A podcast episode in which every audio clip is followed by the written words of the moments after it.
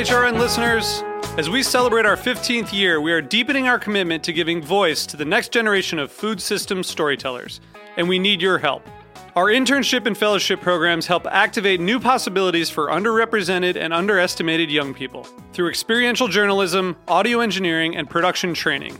Through these unique programs, HRN helps food equity stewards build essential workforce readiness skills that expand their potential and foster economic mobility. Please consider supporting these critical programs. And with a minimum donation, you can be entered to win a dinner for two at an amazing restaurant in one of eight cities and tickets to a concert at a great venue in one of those cities. We have incredible partners across the country who have donated, as they also share our passion for helping to educate the next generation of food systems storytellers. Check out heritageradionetwork.org slash 15 to donate and enter to win today. That's heritageradionetwork.org slash 15 to donate and enter to win today. And make sure you donate before March 31st. Thank you. This episode is brought to you by Rancho Gordo, growing the best and most interesting heirloom beans available. Learn more at ranchogordo.com. This week on Meat and Three, it's all about screens. We're diving into the world of TV, computers, and even VR to figure out how food consumption is shifted by a digital lens. Every course talks about a different topic within the Asian American identity through a very personal lens. And the three courses that are paired with VR, in it you're seeing a brushstroke by brushstroke recreation of the dish that you're about to eat. Most of us in the world live in urban areas. And so, how much is the city already accidentally providing its residents? And how much more could it provide if um, we just made it a priority? Tune in to Meat and Three, HRN's weekly food news roundup, wherever you listen to podcasts. So you don't shun the devil with your rock and roll load. Knows that country music's gonna save your soul. The devil finds his groove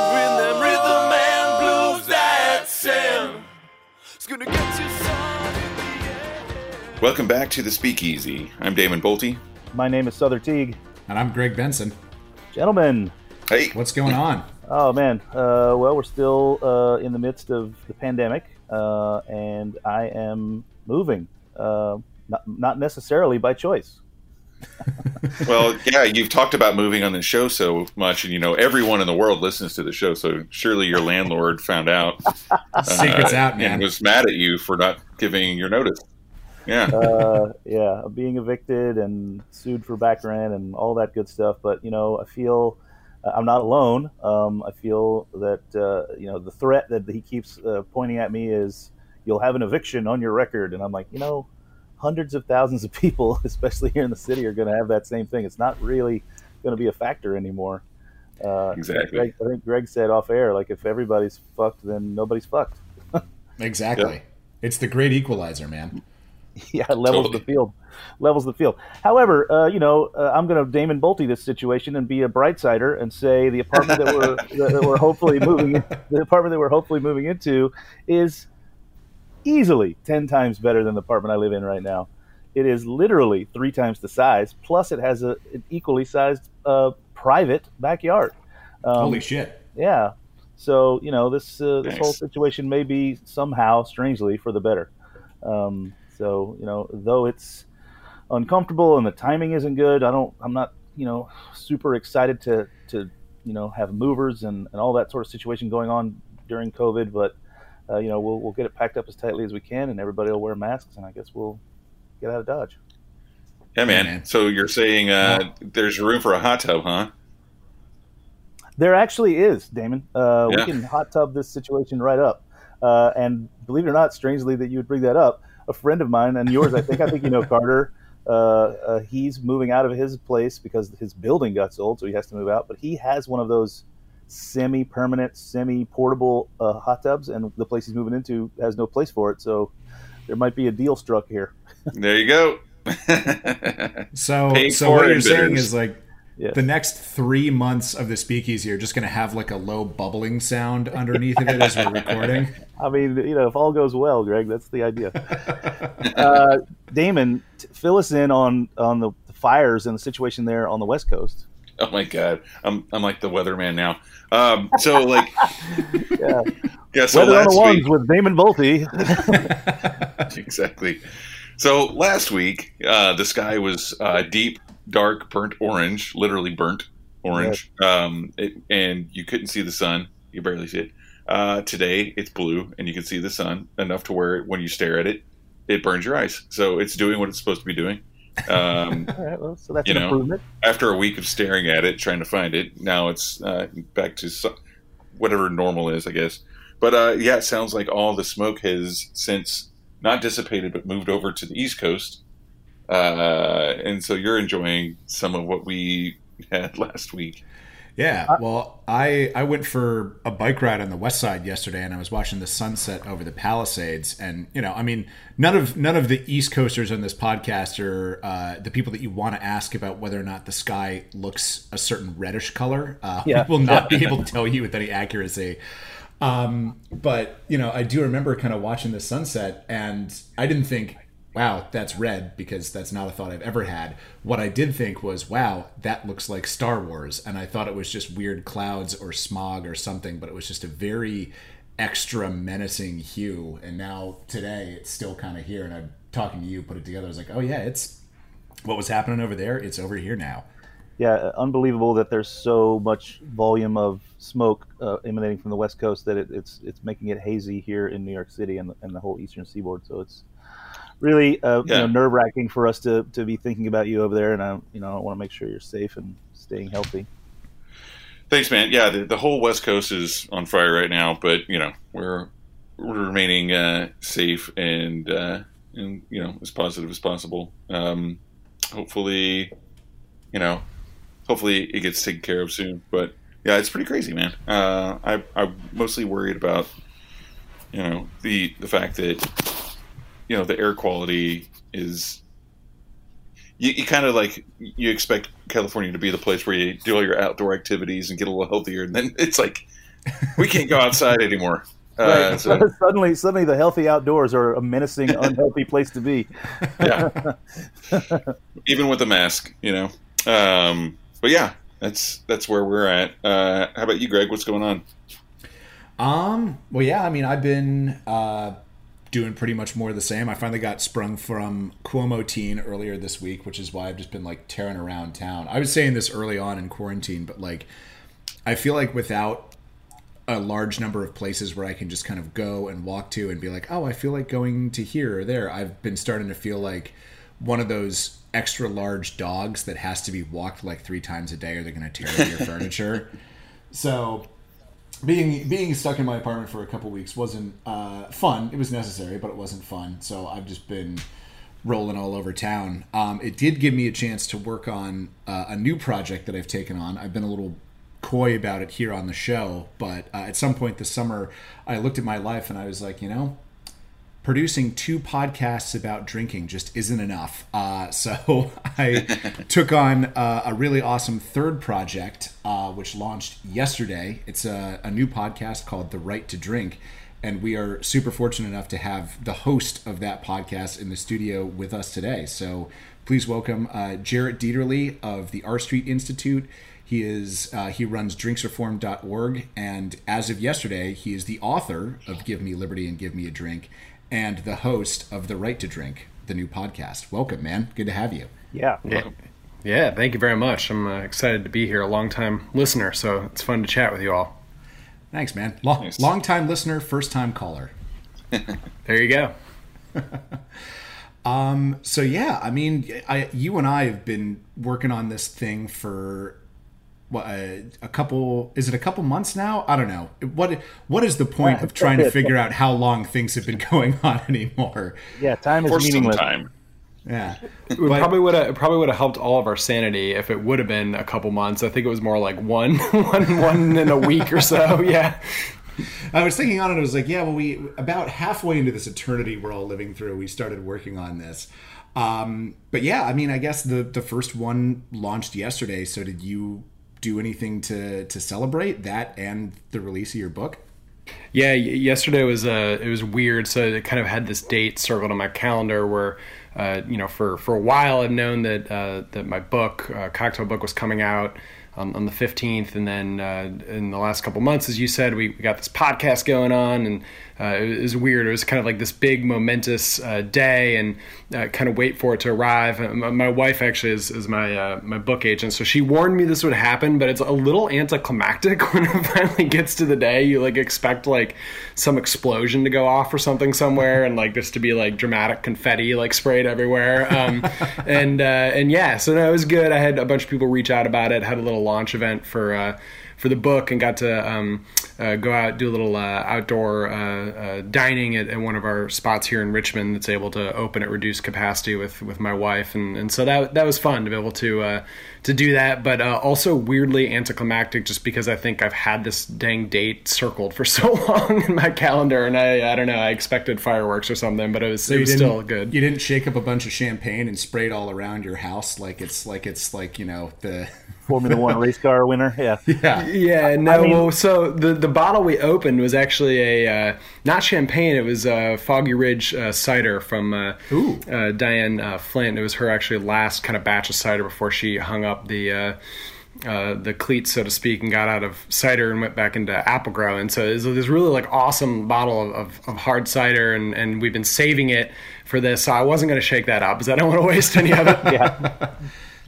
Uh, well, talk, talk, a little bit be, about how. Full, I just want to throw in there full disclosure. I I blast off a, a, bottle of champagne every day, every time we do the Speakeasy radio show. So uh, they're all they're all victories every week. But uh, you know, I was wondering about like the. Uh, so you were saying that uh, Virginia's open at a limited capacity. So that's indoors, right? Because like we talked with someone uh, about two months ago that was saying that it's pretty much Virginia's pretty wide open, right? as far as like the dining outside thing yeah. goes. Correct? Yeah, yeah. Uh, compared to some states, that that's definitely true. Um, yeah, we we uh, outdoors been for a while, and then there's reduced capacity uh, indoor here in in uh, Virginia as well, yeah. right?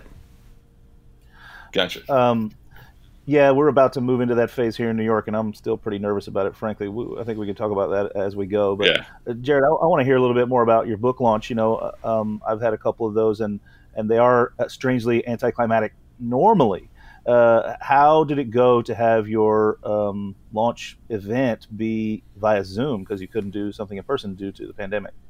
Yeah, yeah, I think that was probably part of what contributed to the uh, a little bit anticlimactic, just just because yeah, I kind of had this vision of you know family, friends, you know connections being at, uh, at, at some kind of a uh, event together, kind of celebrating in, in person, and, and since it's a book about drinks, being able to have, have some drinks ideally. Right. Um, so yeah, the the virtual uh, event was fine. I, I, had a couple of uh, uh, more uh, elderly. Um, uh, you know, friends and family that had a little bit of trouble getting getting onto the uh, actual login thing, which I think is par for the course right now with uh, virtual events. Um, but but you know, it was recorded and it was fun. We made the best of it. that's why we Uh, ended up uh, having uh, uh Christine uh, Riggleman, one of my friends that works, actually owns a distillery, is a master distiller in Virginia, and having her aboard was fun because she was able to talk a little bit about what her distillery has been been doing with everything going on. So we made it fun. The audience was engaged, asking questions. So we encouraged people to bring along a, a cocktail, um, and, and, so yeah, it was, it was, different. There's no question about it. I'm not gonna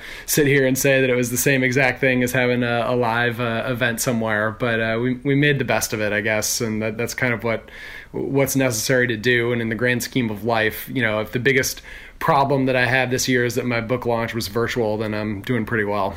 Right. I mean, that's you know, we're all doing the best we can with what we have. Um, so you are a senior fellow at the R Street Institute, which is a think tank uh, where you study alcohol policy, and that's kind of what your book is about. Talk about you and what that means and what that is. Like, what is what's what's kind of your grind every day? Yeah, yeah. Well, I, I, initially got into it from the policy angle of it. I, I wanted to research and write and think about public policy and how to improve it.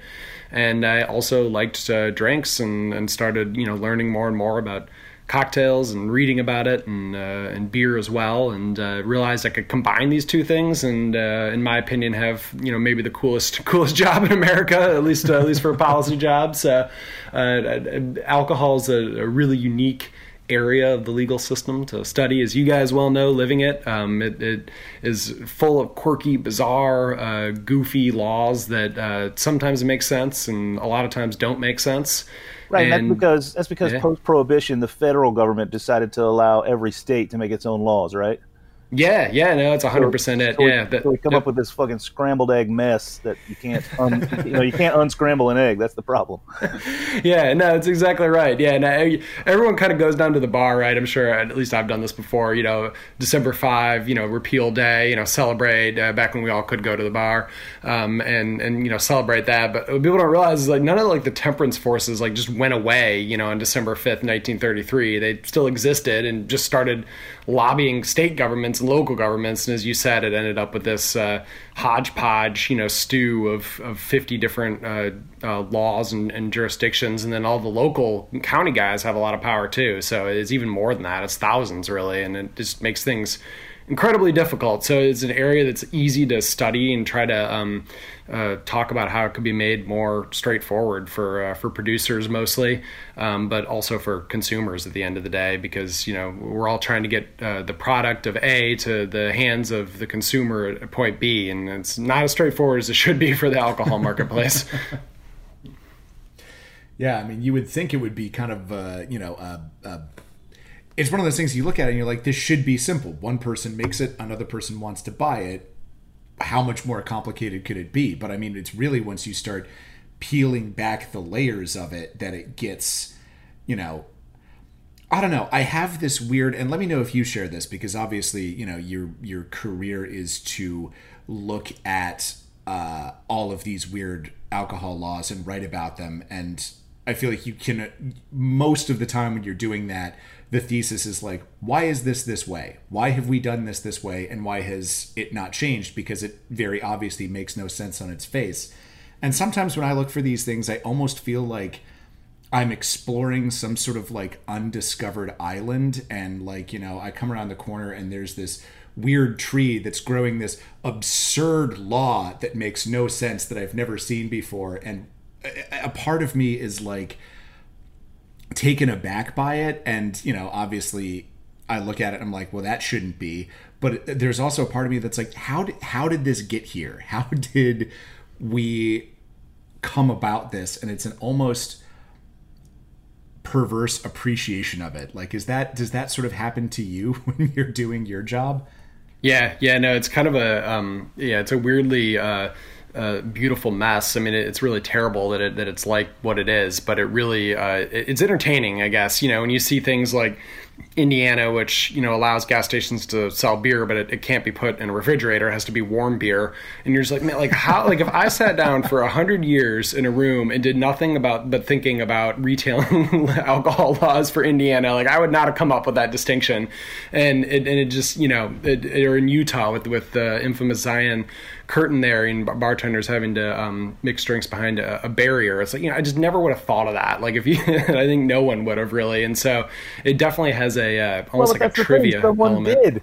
yeah, yeah, I know, I know. I and mean- it, a lot of I mean- times it was people in 1930s that thought of it. So I mean, that's what I'm thinking, right? You said the Zion curtain. I can see that. That's anytime. That's not a piece of technology, but like uh, your beer can't be refrigerated. Was refrigeration a thing? right, know? Like Right. common common enough that they could say like, well, don't put it in the fridge. Uh, yeah, like, yeah. No, that's exactly right. Yeah, what what happens? Obviously, you're right. So no, there's no refrigeration back in the day, and then refrigeration becomes a thing, and then they'll kind of reform it. So like you know, certain uh, licensees and liquor stores in a state like Indiana, they can refrigerate it, but you know, gas stations can't. And then eventually they'll change it a little bit again, and they can refrigerate wine, white wine now, but not beer. And so it's just like a, it, it, it's trying to update the stuff for you know modern life and technology and morals in some cases with uh, with labels on on uh, on bottles and what you can say and not say about about a product. So yeah, it's just it's exactly that. It's just like trying to update this, and it's always done in a piecemeal fashion. That then when you look at how the sausage you know is made at the end of the at the end of the assembly line, it, it just looks totally squirrely. Yeah, it's funny because like I'm from Oklahoma, and I, I would go to the liquor store to get like your higher ABV beers, right?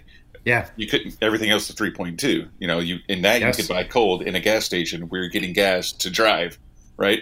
But if I wanted to get a higher ABV beer in a liquor store, like say I just wanted like a Guinness or whatever it might be, Newcastle, whatever, and I, it's unrefrigerated because maybe they don't want you drinking it immediately, but at the same purchase that I'm making, a bottle of mezcal, which I don't Right. refrigerate, and I can drink that straight from the bottle. So it's like, what's the point, you know?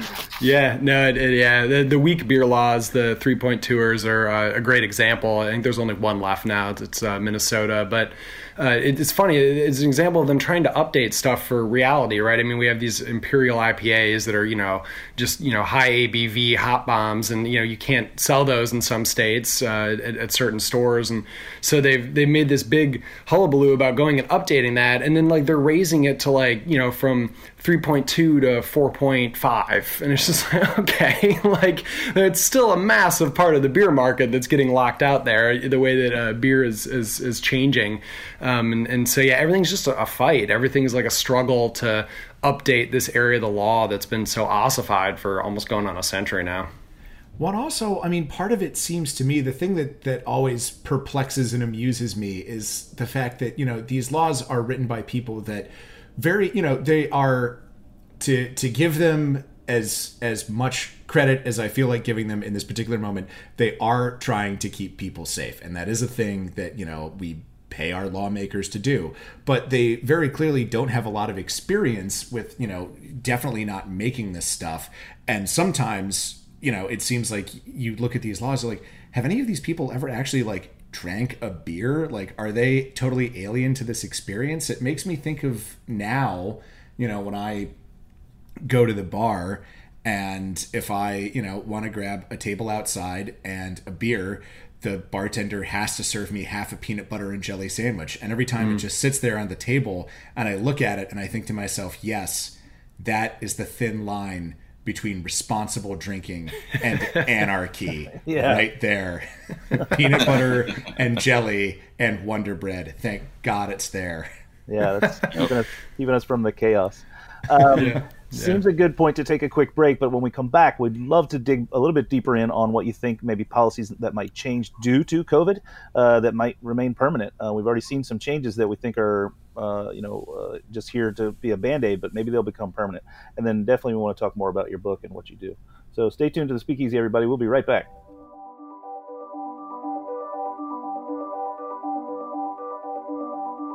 This episode is brought to you by Rancho Gordo. Over the past 19 years, Rancho Gordo has led the revival of heirloom beans, taking the lowly bean from a healthy but neglected member of the vegetable family to a near superstar status ingredient. From growing the best and most interesting beans available to making sure all crops are fresh and a pleasure to cook with, Rancho Gordo's mission is to encourage cooks to experience and enjoy the unique flavors of heirloom beans. Rancho Gordo produces nearly 30 varieties of heirloom beans and lentils, as well as corn, grains, chilies, and other cooking ingredients. You can learn more at ranchogordo.com. That's R I N C H O G O R D O.com. And we're back. You were listening to The Speakeasy on Heritage Radio Network. Uh, we are talking with Jarrett Dieterle, who is the uh, editor in chief of drinksreform.org. Do I have that right? Yeah, yeah. It, it, um, I guess yeah. Any kind of editor title. It's a one man site, so let's not get too excited here. Yeah. editor in chief, chief writer, coffee boy, all of that. right. Yeah, yep. yeah. Um, and uh, also the author of a new book, Give Me Liberty and Give Me a Drink, and a new podcast, The Right to Drink.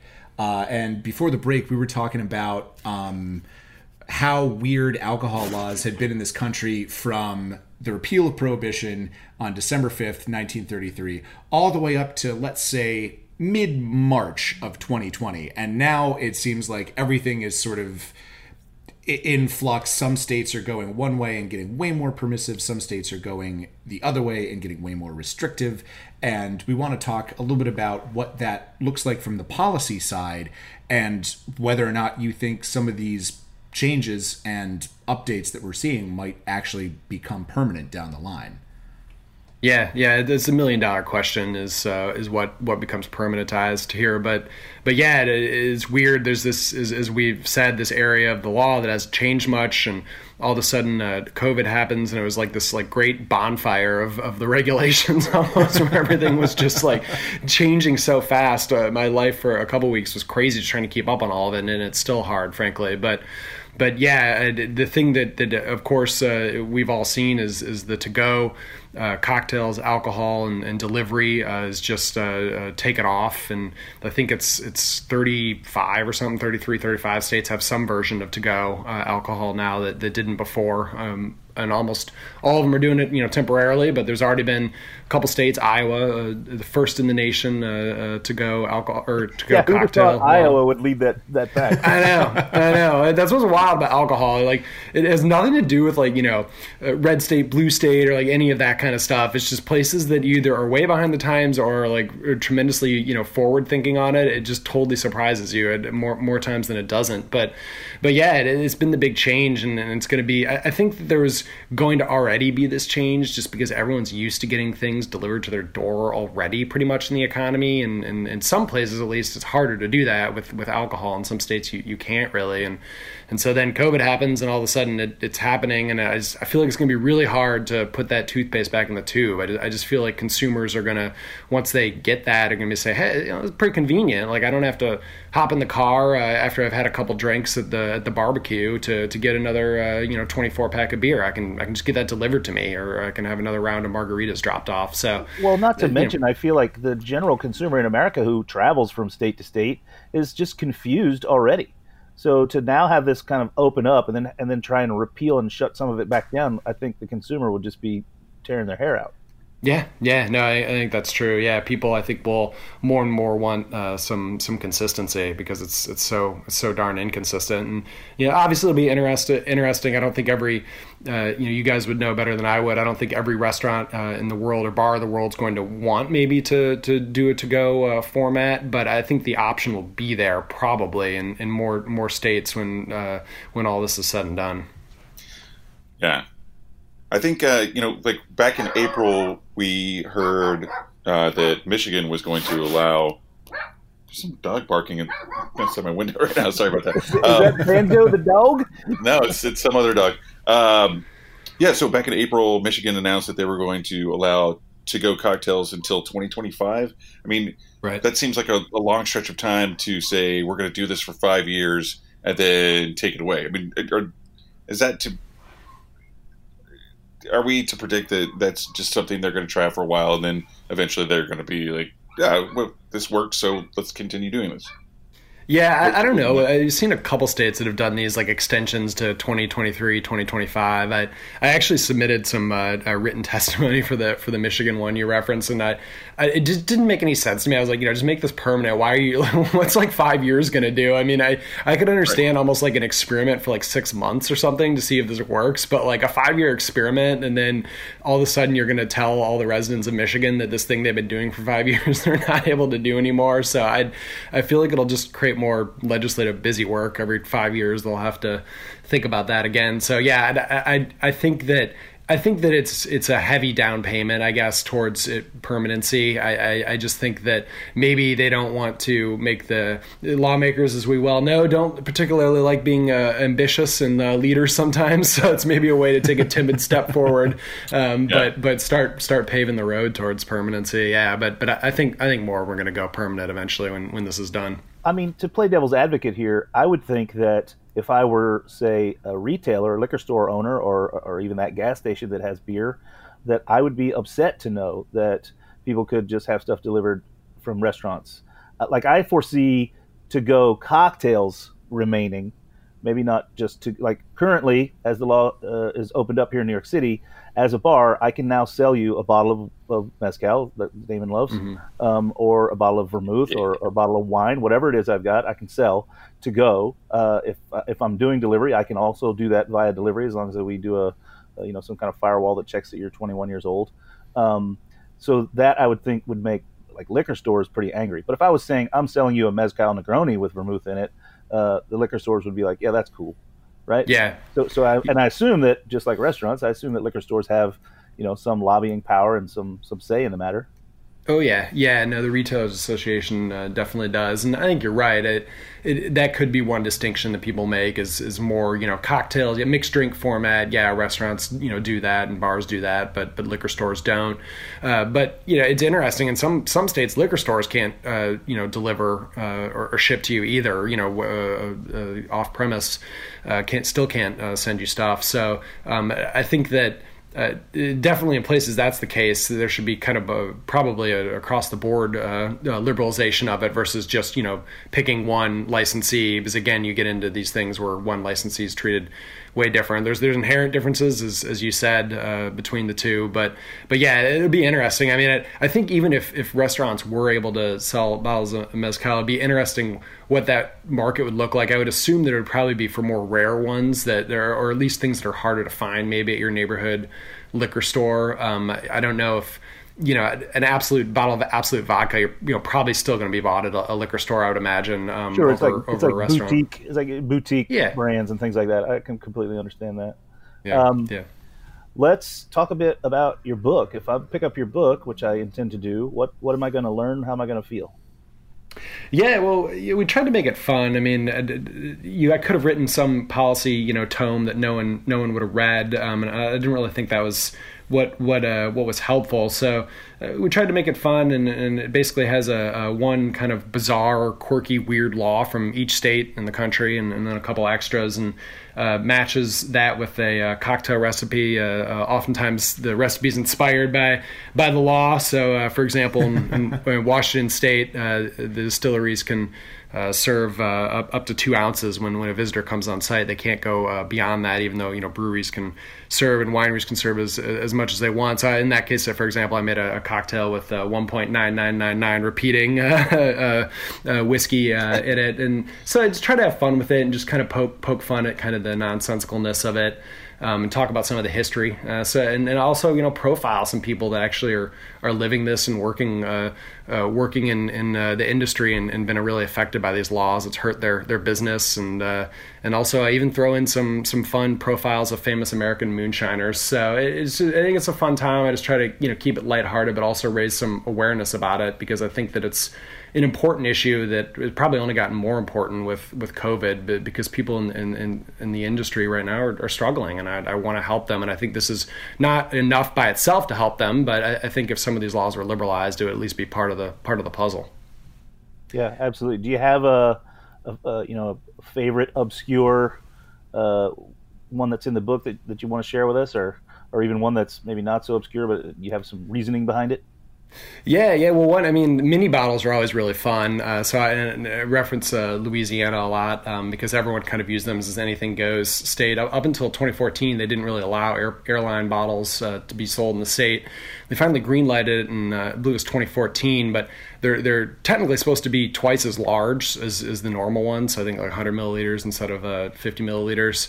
Um, and you know why I, I don't know. Mini bottles have their own special history that no, no, basically governments can't decide what to do with them, whether they love them or hate them. So that was a fun one that I I got uh, uh, Chris Hannah uh, down there to work with me on uh, kind of trying to uh, uh, batch up a, a cocktail that could be at least you know put in different kind of mini bottles and then all smuggled on board with you on the plane and then enjoying it up there. So yeah, that's just you know a fun fun example. I love that one because uh, he helped me out with it, and uh, and you know, again, it just it, it, highlights that you don't know where these goofy laws are coming from. You know, places you would never associate with something bizarre like that uh, have something like that. So. Right. I mean, speaking of the mini bottles, I I, I remember what, what year did it end in South Carolina where they yeah they only served mini bottles at bars. You you would order a Jack and Coke and you'd get a mini bottle of Jack and a half glass of Coke, and you had to crack it and pour it yourself. I recall.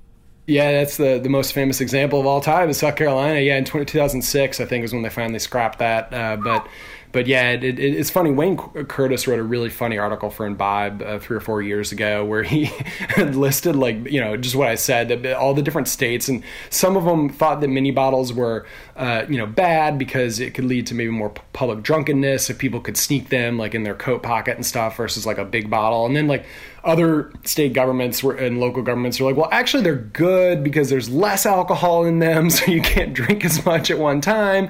And it just led to this, you know, governments treating them in all different kinds of ways. Some loved them uh, and some hated them. So it, it, it's uh, a microcosm, I guess, of, uh, of, of the greater uh, stuff around and uncertainty around alcohol laws. I mean, Well, I my mean, that- my assumption with mini bottles, and especially with that South Carolina uh, example, is that I just assume follow the money. They're being able to tax every single drop, right? They're they're Sure. not they're not missing a dime on, on, on doing that, right? And they're and they're being able to control. But the flip side is, you know, thank God it ended in 2006 because if you went in there and you wanted a, a cocktail that had more than one spirit in there, you know, you're looking at you know 60 bucks. Um, Yeah.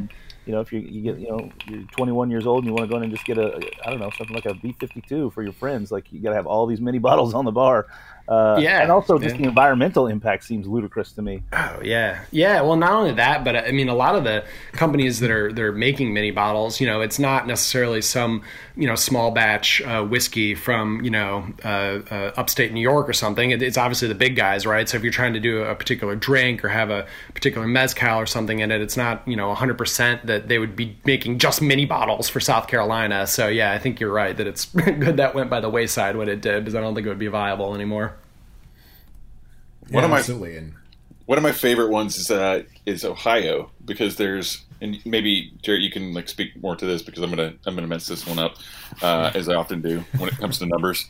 But um, in Ohio, there's a certain cap on what's considered beer and wine as opposed to uh, spirits, right? So it's I think it's twenty percent alcohol up to up. It's usually up to twenty percent in most states, but then twenty percent is included in the beer and wine category. So, for instance, Kahlua is twenty percent alcohol, so it would fall into the beer and wine category. So in Ohio, if you get Kahlua, it's twenty one and a half percent alcohol because otherwise it would be sold in the beer and wine places like, for instance, like gas stations. Uh, Wow, Wait, so the- man, this show. I even I learned something today. I had not. Wait, wait, not actually so- heard that one. So the differentiation is is ABV, whereas here in New York we do have something similar to that. If you have a beer and wine license, you can't sell uh, obviously spirits, but you can sell some things that are higher in ABV, but they have to be fermented, not distilled. Is the d- distinction here, right? I mean, here we Yeah. go. This is, here we are already. Some somewhat experts on the air, and we're we're already confused. Yeah, I yeah, no. Well, it, there's a ton of states do stuff like this. I hadn't heard those two examples. I mean, it, they all, yeah, the, the, there, there's legion examples of states that and, that define all, all the different you know categories of, of alcohol differently. One uh, fun one that, that I do know, West Virginia, originally after Prohibition, they only allowed quote unquote non-intoxicating beer, which was essentially the weak beer that, that we talked about. Um, but then over time, their answer to that was just to keep redefining non-intoxicating beer. it's now up to like 12% ABV, which anyone that has 12% ABV beer is going to know is pretty dang intoxicating. Um, and the, but still under the state code, like if you look it up, it's still you're only allowed to serve non-intoxicating beer in West Virginia. It just happens to mean basically all beer. So yeah, there there's tons of examples of states that are trying to define different categories of, of alcohol, and that can uh, affect, as you just said, where where it's actually sold. I mean, I'm not super proud of it, but when I lived in New Orleans, we used to literally say beer doesn't count. it sounds like New Orleans, yeah. I mean, you'd say uh, I went out and I had, I went out and had, I had five, uh, you know, five uh, old fashions and uh, uh, and ten beers, but the beers don't count, so it doesn't matter. yeah. I love that. Here's what you drink while you're trying to figure out what cocktail you're going to have. Exactly. Just a placeholder. Yeah, exactly. um, so you and Greg together have uh, worked on this new project, uh, the Right to Drink. It's a new five-episode narrative-style podcast about drinking and everything that gets in the way of that. Uh, these laws that you've uh, you know been working on policy for. Uh, talk about the show, guys. Yeah, I'm sure Greg's got some uh, some thoughts about it. Um, it's been awesome to to work with him. I, uh, a little bit intimidating though, you know, since he he's uh, works with with you guys, and then also his uh, uh, wonderful uh, uh, podcast, Backbar, I guess is, is the the name you're, you're going to be using for it now, uh, Greg. But uh, you know, just just kind of listening to that, and then being like, oh man, like I'm expected to have something that's remotely as good as this uh, was a little intimidating, but but it was fun. It, it, it we basically it's a little bit of a preview kind of for the book, and so we kind of pick a, a, a different category or a different issue, like whether it's shipping laws or uh, happy hour rules or um, things that you know might raise the price of, of your cocktail, uh, you know, compliance cost rules, and uh, do it kind of narrative style, but then uh, splice in uh, uh, some clips from from interviews of, of, people. We try to kind of pair like one legal regulatory expert per episode with one person that actually is you know a distiller or a brewer or, or a bartender. Um, and and you know again just trying to make it accessible and fun for people. We're not trying to make it so wonky that no one's going to understand it. We want to kind of raise awareness about about what's going on out there. But but yeah it's been a lot of fun for me. It might be it might be less fun for greg since he has to no, take all been, the it's been a ton of fun man. And i mean like this is uh, when you and i were first sort of talking when we were kind of uh, you know like I, f- I feel like as a freelancer like there's no better analogy for like, oh, do I want to work with this person on this project than like being on a first date where you're sort of like trying to you know put your your best foot forward and being like well this is this is what i have to bring to the table but also like so could the then what do you, and what is where do you see this going? Like what do you bring to the table? And i was fascinated because you had a very specific vision for what this show is going to be, which is cool and and necessary because in the last six months, like people know that I do podcasts, and people, lots of people have come up to me and said, "Hey, I'm thinking about starting a podcast," and I say, "Awesome, what's your show about?" And they're like, "Well, it's about drinks or frisbee or politics," and I'm like, I, I always tell them it's like there are. I, I think I last checked it in February or January of this year, we were closing in on a million different podcasts on Apple. And I'm sure that during the pandemic, we have just blasted past that threshold because everybody oh, yeah. wants to start a podcast because, you know, we are social creatures and we like to talk and learn things and experience each other's viewpoints. And if we can't do that in person, online is the next best thing. So podcasts, especially because the barrier to entry is so low, are a very natural fit. But to make a show good, it has to be about something that somebody else isn't talking about. And you know, the the cool thing about working on the show is that it's about you know, there I'm sure it's not the first show that's about alcohol legislation, but it's the only show that I've heard that's about um, you know, this is what this law is. This is, it sounds weird, right? It is. This is why it's weird. This is what is causing that, and this is how we can make it better.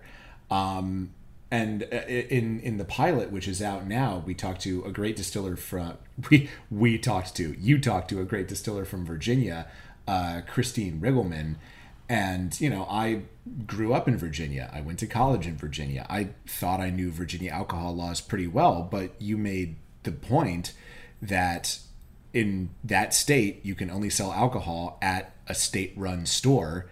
And if you're a distillery and you want to sell your products, that means you technically have to be a state run store. And I didn't put that together. And there are all these tiny little rules that don't make any sense and they exist because nobody really notices them except the people that have to deal with them on a daily basis to run their business and their lives you know? And that's what's kind of that's that's what's been cool about working on this project yeah, no, 100%. Yeah, it's try to bring those stories to, to life. And, you know, I mean, in Virginia, I don't think people realize if, if the ABC store network doesn't want to carry your product as a distillery, then your products, you know, in, in the private retailing, you know, uh, uh, marketplace, you could then go to another store theoretically, right, and try to pitch them on it. But in Virginia, you're locked out of the entire market for getting in liquor stores.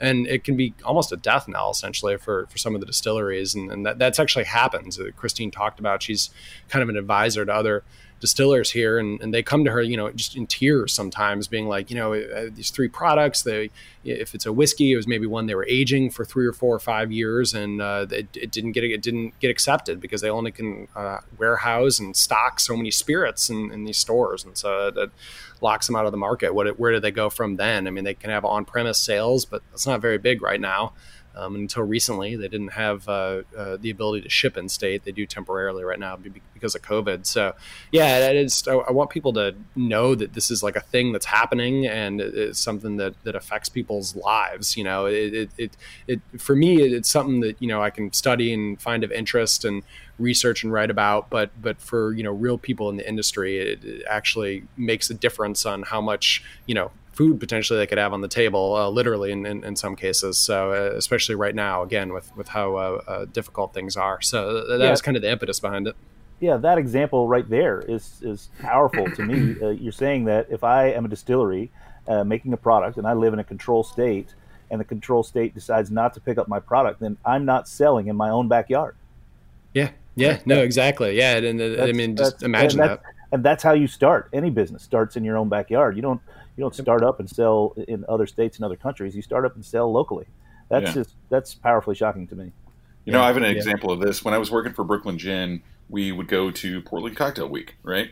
And we were in Oregon, a control state, right, for a little while. But then, you know, it was while the brand was starting out, so you know, it was hard to grab as much traction as needed you know what can happen in these control states as far as what you're talking about as far as the the actual state picking up the product and selling it in the ABC package stores and stuff like that is that this can be a seasonal thing.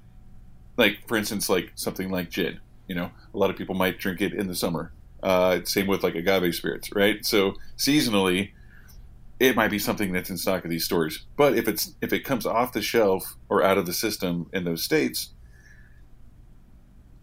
enough people can request it to where finally the state will be like, all right, sure, we'll we'll we'll pick this up and then it'll be distributed again.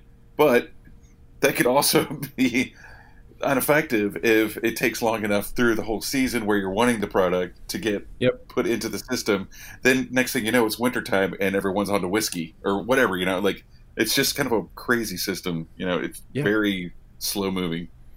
It is, yeah. It, it, it, goes the other way too, as, as, as, as you all know and referenced. I mean, for uh, in Ohio, one of my uh, uh, uh, people that I met and actually profile in the book, Richard Reed, he owns this, this really awesome gin bar, like outside Cleveland, right? I mean, of all places, a very like rural kind of uh, or, or, suburban area. He owns this awesome uh, gin bar, and he has 96 different gins there. And I think to maybe people that that um, aren't familiar with gin broads a bar, uh, gin uh, bars abroad, they might think that oh well that sounds like a lot, but he uh, he's limited to those 96, and they're the ones that the state uh, of Ohio's warehouse um, houses uh, in their uh, in their control set up for uh, for the distribution level, and he literally can't. He can request some after that, but that doesn't mean they're going to listen to him. And a lot of the stuff that he wants is like these really obscure things that the average consumer is not going to buy a ton of, right? I mean, it's going to be different than like going down and uh, you know pitching Bombay Sapphire that's already carried, but this is something that you know might be from Spain that you know not a lot of people have heard of, but he wants to be able to uh, make a, a, certain kind of drink in his in his gin bar with it, and, and he hates it. He's like, why can I go to London and go to a gin bar that has 2,000 gins uh, and, and come back here and I can't even have 200. So it really does limit the creativity and, and also just the access to market for uh, both producers and also the, the retail uh, bar restaurant level as well. Yeah, that's the worst part to me is the access to market. Frankly, I feel like creativity comes from boundaries. So, you know, there's True. a little bit there, but but I understand that, you know, in other countries it's kind of what we would consider sort of the wild west. If they want something, they can just go buy it or bring it or hell, a lot of places, in Italy, you can make your own stuff. Like we can't do that here. Um, man, fascinating conversation. But here we are at the end. Uh, we'll probably have to have you on again and talk more. Um, pimp out your stuff a little bit. Talk about where we can get your book. Talk about your uh, uh, social media handles that we can get a that we can follow along with what you're doing and, and the podcast itself. Yeah, no, I again appreciate you all uh, having me on. Um, it's pretty easy. Uh, my book, Give Me Liberty and Give Me a Drink, is uh, pretty much available through any independent uh, major retailer that, that sells books. Uh, easy to Google and, and, find online. And same with uh, with the Right to Drink podcast. You know, Apple, Spotify, any place that you get your podcasts, it's at. Um, I appreciate you leaving reviews or, or, or whatever if anyone's out there listening. And you can find me on uh, usually, uh, Twitter's, I guess, my, my main social media platform because that's where policy people tend to all hang out and yell at each other. So uh, it's uh, at Jarrett Dieterle, uh, my name, and Instagram's the same thing, but just uh, Jarrett.Dieterle. So yeah, no, any any of those places, I'm I'm talking and thinking and and and and sometimes yelling about crazy alcohol laws. yeah, yeah yell, yelling, yelling into the internet void. Uh, just so people get, get it uh, down pat, it's Jarrett J A R R E T T Dieterle D I E T E R L E. Uh, that's both on Instagram and Twitter. Uh, the Instagram one has a dot in between Jarrett Dieterle, right? That's Um, it. Yeah. Yeah. Um, man, really, really fascinating talk. I'd love to Yeah. keep going. Um, but it's really, really great to have you on the, the air and talk to us about this stuff. And I'm, I'm going to probably tune into to at least one episode of your show on my uh, commute to work today. So excited for Beautiful. Yeah. If there's any problems with it, just uh, email Greg. So My email is J A R R E T T. that. Uh, well, thanks everybody. Thanks for tuning into this week's episode of the Speakeasy. Uh, hope you learned something. Hope you found something uh, uh, to use in your life. Uh, uh, and uh, cheers, everybody. Great to have you on. Yep. Cheers. Cheers. So you don't shun the devil with your rock and roll load. Knows that country music's gonna save your soul. The devil runs his groove in them rhythm and blues that sound. It's gonna get you some in the end. The Speakeasy is powered by Simplecast. Thanks for listening to Heritage Radio Network, food radio supported by you. For our freshest content and to learn more about our 10 year anniversary celebration happening all year long, subscribe to our newsletter. Enter your email at the bottom of our website, heritageradionetwork.org. Connect with us on Instagram and Twitter at heritage underscore radio. You can also find us at facebook.com forward slash heritage radio network. Heritage Radio Network is a nonprofit organization driving conversations to make the world a better, fairer, more delicious place. And we couldn't do it without support from listeners like you. Want to be part of the food world's most innovative community? Subscribe to the shows that you like, tell your friends, and please join the HRN family by becoming a member. Just click on the beating heart at the top right of our homepage. Thanks for listening.